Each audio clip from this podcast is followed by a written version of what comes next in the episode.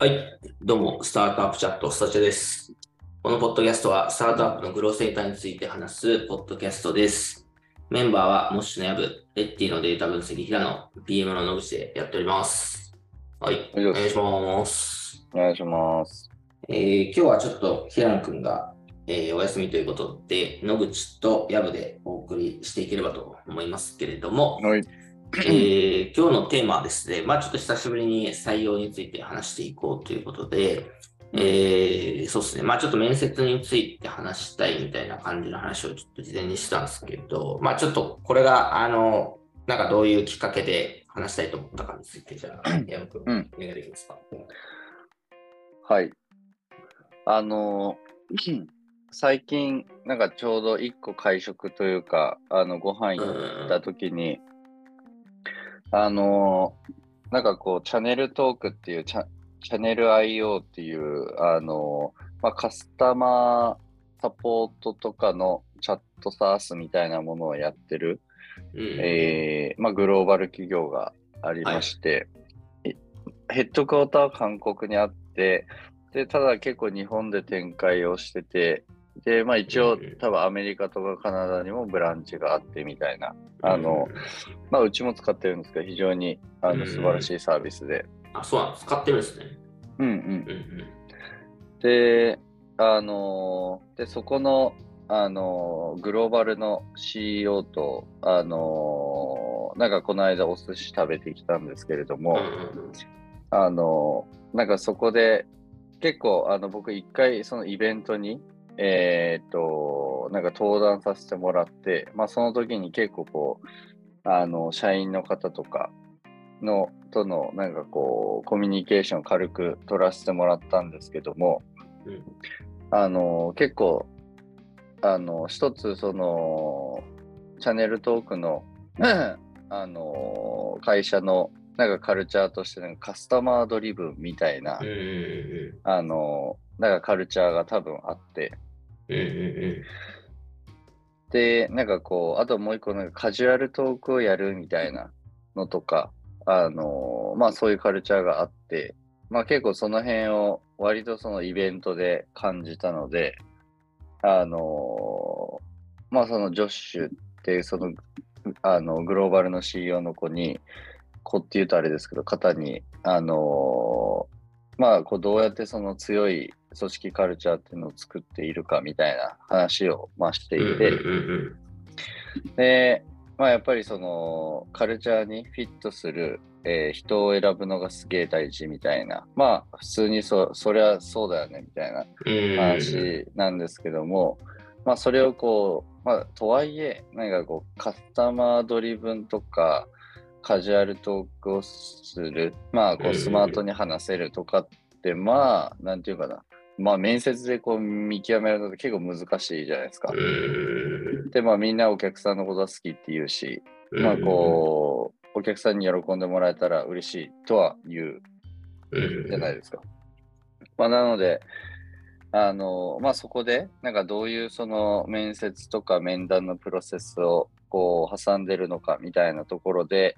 まあ結構いろいろあの面白いなと思うトピックスはあったんですけど、まあ一個僕的になんか意外にあんまやれてないかもなと思ったのが、うん。なんかあの、例えばその、えっ、と、そのカルチャーの中にその人助けをできる人を採用するみたいなうん。のを、が、なんかこう、バリューズかなんかにあるらしくて、で、まあ、例えばその人助けをするみたいなところでいくと、なんかその、まあ、例えば野口さん、あなたはこう直近人助けしましたかみたいな。はいはいはい。で、でどういう人人だ人助けましたか？その人はどんな風貌でしたかとか、えっと、どこでどういう感じで助けましたかみたいな、うんなんかそういうかなりそのディテールの質問をしていくみたいな、特性を見るために。でで、まあ、そのビジネスやってる人って、あの、ディテールを理解してるように、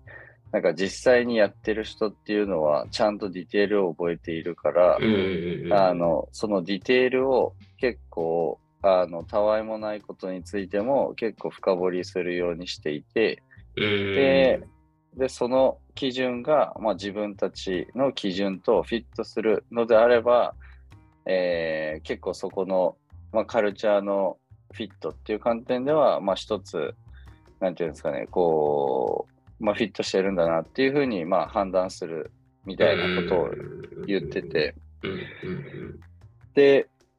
なんかこう、面接でも、なんか僕そこまで、なんていうか、こう、ディテールを聞くみたいな作業ってそこまでできてないなって思ったのと、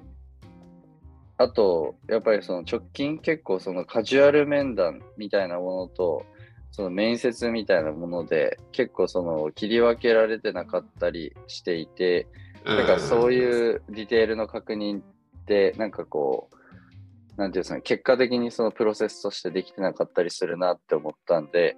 まあ、この辺ちょっと改めて、なんか野口さん的にどう思うというか、どういうふうにやっててとか、なんかこう一般論も含めて、なんかこの辺のちょっと感想を聞いてみたいです。はいはいはい。ありがとうございます。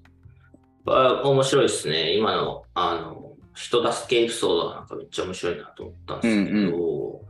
えー、そうだな。まあちょっとまず僕の前提ですけど、僕がどういう選考をするかでいうと、ちょっと最近はあんまやってないですけど、えー、選考では僕はあんまりあれなんですね。逆にこう、具体的な話はちょっとあんま聞かないっていうのがあって、この面接、なんかもう本当にシンプルに転職就職活動の軸を聞いて、で今までやってきたことと、なんかまあそのキャリアのあの意思決定のまあ経緯とホワイを聞いて、でまあ、今までやってきたことは、まあ、ひたすらそれを、あのシンプルに深掘りをしていって、まあ、その人のノウハウなり、思考力なり、えー、思考性なりっていうのとか、まあ、あと新しいものを学んでいくスタンスがあるかとか、まあ、僕が、あのこれは重要だなと思うマインドがあるかどうかを聞いて、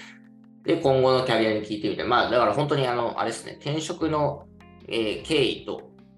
えー、うん、あとなんだ、今までやってきたことと、これからやることみたいな、うん、まあ、そこをこうシンプルに僕3つ聞くだけで、あとはその後の僕が大事にしてるのは、あのディスカッションタイムというか、まあ、質問をもらったりすると思うんですけど、なんかそこでディスカッションがどれぐらい、えー、できるかって、そこで働くイメージが湧くかどうかを結構重視してるんで、うん、あの正直そうですね、僕あんま質問が来ない人は結構なんか、いや、ちょっと違うなってなる パターンが多いですけど、あの、まあまあ僕はそんな感じでやってますと。なので、うん、なんか結構そのさっきの、あの、ディティールの人助けエピソードを聞くみたいな、すごい面白いなと思ってて、で、僕も、あの、なんていうんですかね、僕はなんか割とこう現場の見極めが終わった段階であの役員だった時とかはこうあのパスしてもらったりしてたので、なんか正直そんなにめっちゃ見極めがするっていうよりかは、どっちかというとその人のなんかいろんな、うん、えー、ホワイを聞くことによって、まあ、僕が僕らが口説きに行くにはどうすればいいかの頭で結構やってたりしたんで、うん、まあちょっとそこは、あの、結構あれですね。まあ実際あの入社して結構思ったのと違ったギャップみたいなのがあって、あの、ちょっと、そうですね、採用アンマッチングだったなみたいな、まあその人のためにもならなかったなみたいな、まあ我々的にちょっとうまく意図したらちょっと取れなかったなみたいな、まあ、正直、まああったんで、あの、結構なんかそういうのはすごい大事だなと思ったりしましたと。うん、で、なんか、まあ改めてこう、働いて、なんかやっぱこう、カルチャーフィットするなとか、うん、あのスタンスマインドバッチコシ、バッチコイだなみたいな人って、なんかどういう人なのかなっていうと、あの、僕らで言うとタイムスがあるんですけど、うん、その、うん、まあ、 Slack で、まあ、いろいろ分報的につぶやいてる需要のことを共有しますみたいな。なんかタイムスのフィット感が合う人は、な大体 マッチしてる、成果出してる。みたいな、イメージがあって、そのなんかカジュアルに何を考えてるかみたいなのが、なんかすごいあるなと思ってて、えー、なんか例えば怪しいなみたいな感じの人で言うと、なんかこう、ベンチャーに入って、まあ、あの、誰にどこで聞けばいいかわからないみたいなで、手が止まっちゃうみたいな人ってなんかあんま良くないと思うんですけど、うん、あの、タイムスとかでなんかまあうまく活用できてる人は、やっぱり、まあ、これってなんかどうなってるんだろうみたいな、こういうことかなみたいな、自分なりの仮説を考えて、あとはなんか他の人もちゃんと助けてくれるような、なんかボールの投げ方をして、で、打ち返してもらって、ああ、なるほど、つって次に前進していくみたいな、気づいたらなんかめっちゃ、あの、社内で、その人全然詳しくなかったのに、一番詳しくなってるみたいな、なんかそういう人がいるかなと思うんですけど、なんか、うん、あのー、そうですね。まあ、あんまりこう、使い方、ちょっと、まあ、タイム数のつぶやき方として、なんかその辺が何が困ってるのか周りが見てもわからないとか、そもそも発信が少ないとか、うん、あのあとはそうですね、なんかそこそこで思考止まっちゃってんのみたいなふうな、うん、浅い感じになっちゃってるとかっていう人はなんかやっぱ怪しかったりするなと思うし、なんかそこでのエピソードが、うん、あの、まあそうですね、まあ、お客さんのこう発言に対して、なんかすごい寄り添えてるなとか、なんかその、すごいいいところを見見てるなみたいな、なんかそういうのもわかると思うんですけど、なんかああいうこうカジュアルな気づきというか、なんか遠くからこうわかるところをちゃんと発見できるのがいいんだろうなと思ってて、なんかそれで言うとさっきの人助けエピソードはなんかめっちゃいいなっていう感じがしてて、なんかまあ最初にあの過去あった経験を聞くっていう話になると、あとはなんかそこでどういう感情とどういう、あの、なんだろうな、思考でそういうふうにしたかっていうのは、すごくなんか多分誰でも答えられる話だから、なんかいいのかなっていう気がします。うん、だから一方であのケース面接みたいなするじゃないですか。なんかそうその場でこう考えていくって、うん、なんかあれは結構、その人によっては難しい。まあその思考瞬発が苦手な、だけど、なんかすごい、あの、タスク、考えるタスクを与えるとなんかすごくあのパフォーマンスするみたいな人もいるから、結構、まあ一概には難しいかなと思うんですけど、まあコンサルとかでいいと思うけど。そういう意味では、その経験ベースで、あの、マインドをセットを探っていくっていうのは、なんかめっちゃいいなと思いましたけどね。うん、そうっすよね。なんかあの、野口さん言ってくれたような、なんかその、えっ、ー、と、その働く理由とか、その転職の動機とか、うん、なんかそういうのは僕も、うん、なんていうんですかね、バックグラウンドの、うんまあ。確認みたいなところを結構聞いてて、うんで、ただそのカルチャーマッチするかどうかのところってかなり雰囲気で感じ取ってるぐらいで、うん、で、この辺がなんかこう会食をするとめちゃよく、めちゃよくわかるんですけど、うん、あの、なんていうんですか、やってない段階だと、なんかこの辺の確認を、なんていうんですか、結構雰囲気で判断してる。いや、めっちゃわかる。なと。まあ、それこそ、あの、ディスカッションの中で、なんていうんですか、まあ、気遣いがある人っていうのは、その、そういうコミュニケーションできるじゃないですか。うん、で、まあ、その辺で、あなんかこう、こういう人だなっていうのはわかる。けれども、なんかこう、まあ、それがちょっとその表面的には分かりづらいとか、ちょっとその場は緊張してできなできないとか、まあ、いろいろあるから、なんかそういうそのエピソードベースでそのカルチャーのところのディテールを確認していくっていうのは、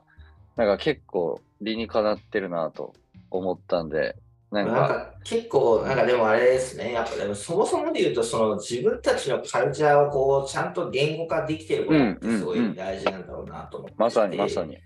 なんか僕らで言うと、なんかその、なんだろうな、まあちょっと反省は結構あるんですけど、うん、その、なんか、カルチャーフィットみたいなのも、なんか確かに面接の項目みたいなのあって、あの、面接議事録で。うん、で、僕らも結構そこ確認はしてたんですけど、うん。なんか本当にじゃあその人たちがカルチャーフィットしてたかというと、まあ、ちょっと怪しいなみたいなところがあると思って、うんうん、で、それ反省で言うと、その、なんかカルチャーフィットっていうのはやっぱなんか雰囲気でバクッとみんな捉えてるみたいな。そうそうね。まあ、なんとなくエンジニアでいそうとか、なんとなく営業の誰々さんに似てるみたいな風に書いてて、でまあ、確かに似てるんですよ。話した感じ似てて、えー、雰囲気も似てるし、なんかまあプライベートとかで飲むと、なんかいい感じにそう仲良くなってて、それっぽいなっていうのはあるんですけど、確かにあの、プライベートで話してっぽいなみたいなやつと、仕事のカルチャーフィットとまたなんか全然違うんで、いや、じゃあ、ちゃんと仕事のカルチャーフィットが大事ですよねっていう話と、だからカルチャーフィットみたいな感じで言っても、僕らで言うと、なんかユーザーハッピーみたいなのありますけど、ユーザーさんの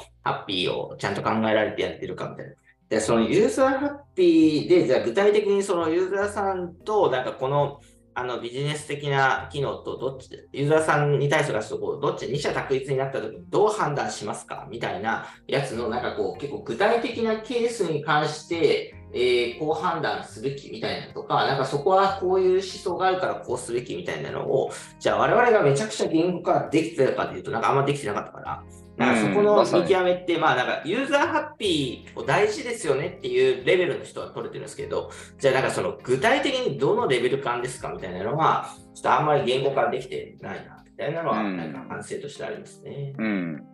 まさにジョッシュはその辺を言ってましたね。まず、やっぱりそこのカルチャーのあのディスクライブをちゃんとやって、はい、で、その基準、僕たちはこの基準感だったらフィットするみたいな。なるほど。まあ、例えば、例えばそのカジュアルのトークのところで、なんていうかな、こう、シリアスすぎる人はなんかダメうんうんとか、シリアスってこんな感じみたいな、なんかそこの、カジュアルトークでシリアスすぎる人はダメみたいな。そのシリアスさの程度もちゃんと言語化してるんだ。うん、みたいなことをえー言ってましたね。うん。なるほど。いや、大事ですまあね。非常に大事だろうなと思いますね。この辺って、なんかこう、最近やっぱカジュアル面談から入るケース多いじゃないですか。そうっすね。だからその、こう、面接との切り分けって、なんかこう、やってます？あ、僕これ明明確にやってますね。あの、絶対やるようにしてます。カジュアル面談で、まあ、何回かやって、まあ、1回目の終わりとかでも、まあ、毎回終わり割と聞くようにしてますけど、あの、うんまあ、選考に進むこともできますし、次もカジュアル面談っていうのもできます。だからどっちにしますかって聞いて、じゃあカジュアルでって言ったら、まず次もカジュアルになるし、で選考でって言ったら明確に選考になる。で、選考になるときはもう冒頭で、これはあの今回選考っていう認識ですけど、大丈夫ですかね、それで、みたいな。選考でやらせてもらってもいいですか？っていうのを聞いて、OK です。ちゃんとまあ選考として入るみたいな。まあ、これは絶対やりますし、まあ、間違いなくやった方がいいですね。どんな規模のスタートアップでも。うん。これって、えっ、と、とはいえ、そのカジュアル面談のタイミングってそこまで移行上がってないケース多いじゃないですか。あの、まあ、多分いや、これはだね、選考じゃないとむずいと思いますけどね。うん。その移行上がってないタイミング、うん移行上がってないタイミングで、なんかこう、とはいえなんか良さそうみたいなタイミングって結構多いと思っていて。全然あると思います。うんそういう時はどうするんですか？いや、それ別に見極めない。僕はそういう質問はしないですね。ディテールを詰める質問は。あ、じゃあ移行上げをとにかく行う。移行上げようとにかく行う。うん。うん、なるほど、なるほど。し、まあ別に僕あの、さっきの話は絶対カジュアル面談に聞くんですよ。転職のきっかけと、うん、まあ今までやってきたやつでこれ教えてくださいよみたいなの聞くし、今後キャリアどうしたいですかは聞くんで、うん、まあなんとなくその人がいい悪いかはね、カジュアルのフェーズでわかる、わかりますけど、まあ別にかといってなんかその選考の、選まあそれ選考じゃない罰をつけるわけはないですけど、うん、そんな感じはするんですけど、まあそのさっきみたいなこうカルチャーについてのディティールな質問、人助けしたエピソードを教えてくださいみたいな。ちょっとカジュアル面談ではむずいのかなとは思います、そう思いますね。うん、そう思いますねそう思いますうんなるほど。実行防止のためにもやっぱその先行かカジュアルかはちゃんと言った方がいいですね。カジュアルだと思ってたけど、そのね、あの、合否で不合格って言われましたみたいなのはもう絶対に燃えるパターンというか、ねあんまり良くない。先行体験として非常に良くないので、あそれはやった方がやっぱいいですよね。ううん。ん、まあ、そういう、そうですね、まあ、面接もどんどんアップデートされていってるんで、多分。なん。か、カルチャーマインドを聞く質問っていうのも、もっといろいろね、あるはずなので、まあ、今日の学びとして、結構その人助けしたエピソードみたいな、これはめっちゃやっぱいいなと思って、繰り返してるんですけど、だからその能力、その人の能力に配慮されないっていうのと、結構その、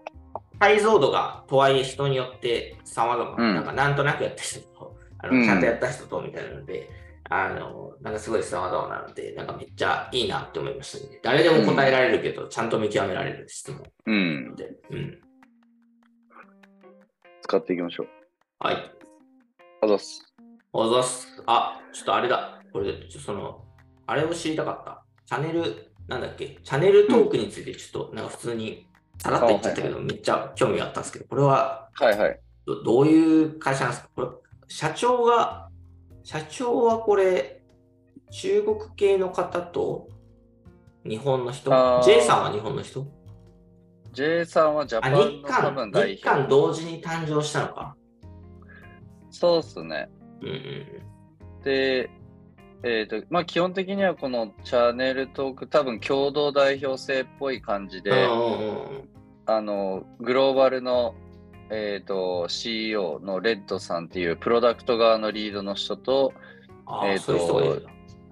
ジョッシュっていう、あの、ビジネス側のリード。はいはいは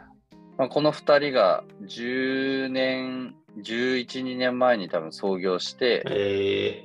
で、まあ、2017年ぐらいにチャンネルトーク自体作られてる感じですね。えなので結構、ー、日韓しか書いてないけど、なんかああるのか？もともとのアメリカとかでやってるの？かいや、もともとは多分韓国でやって韓て国なんだ、で、ジャパンに進出してきたって感じですね。なるほどな。あ、でも、日韓同時なんだ。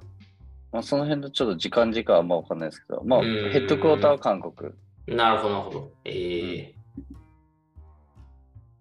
何人ぐらいなんですか、グローバル？今何人ぐらいなんだろう。日本は80人ぐらいって言ってました、ね。あ、で、まあ、日本も大海きいね、結構。60人、80人ぐらい。うん。えで、日本がまあセールスマーケで、えー、ヘッドクォーターの方に普通に、なんだ、あの開発チームとかがあってみたいな。ー、うん。うん。えー、企業としてはなんかどれぐらいのフェーズなんですか？多分シリーズ次シリーズ D ぐらいじゃないですかあ。シリーズ D ぐらい。うんえー21年かどっかで30億ぐらい調達してた。えー、30億兆。やっぱ韓国でかいね。結構、調達なんてやっぱり日本と比べて。なんかこう、韓国は、ちょうどそれも話してたんですけど、うんやっぱりあの、そその会社も12年じゃないですか。だから、うんめちゃくちゃ長いんですよ。うんうん、12年、べあ、V 賞 OK なんですね。向こうは OK なんあですそういう。いや、それがあれなんですよね。多分その、もうアーリーインベスターたちは、イグジットしてるというか、その、あの、に、に、なんかこうセ、セカンドハンドマーケットじゃないですけど、その、にあの、まあ、プライベートの、の方で、ちゃんと、こう、イグジットしてる。ああ、そういうことか。はいはいはい。うんだからまあ、アーリーの投資家はじゃあ、あれか、あの、エンジェルが多いってこと？まあ、エンジェルだけじゃなくて VC だったとしても、あの、うん普通にこう、二次流通で売れるんですよね。ああ、そういうこと。もう売っちゃってるってことね。なるほどね。そうそうそう。で、日本だとそれが結構、なんかやりづらかったりするんで、うん。まあこう US とかね、チャンネル、この韓国もそうなのかもしれないですけど、まあこう、あの、未上場の、えー、こうこれ普通にの売買 C いとか D とかで売ってるっていうことだよね。あ違う、うんじゃなくて。な。あそそれだけじゃない可能性もあるっすよね。まああ、それはそうか。シリーズ以外の。はいはいはい。なるほど。うんうんうんで、やっぱそれをやれると、本当にその、なんていうか、新しい投資家がこう結構こう更新されていくんで、うんうん。まあ、あの、期間長くやれるっていうのはありますよね。なんで、まあ、あの、やっぱでかい規模感を狙って、まあそこに行くまで、やっぱエグジットしないよね、みたいな。なんかそういう共通認識がある感じ。なるほどな。やっぱり日本のこの辺課題があれですね。わかりました。はい。はい。ありがとうございます。じゃあ、えー、そういう採用系の話をしましたということで、うんはい。ありがとうございます。ありがとうございます。